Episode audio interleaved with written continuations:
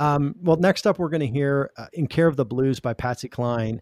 Uh, this is a song from the 50s.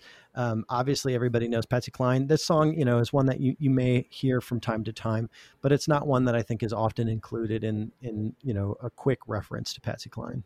Yeah, it, I'm going to be honest. It's not one I was familiar with, Matt, until you put it on here. And uh, anytime I get to hear a new or relatively new Patsy Cline song, I'm pumped.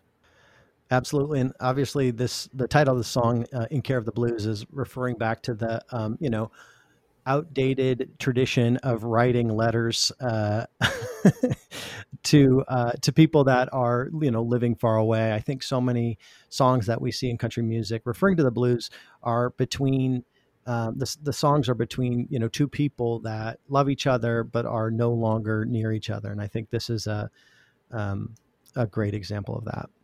All right, well, here is In Care of the Blues by Patsy Cline.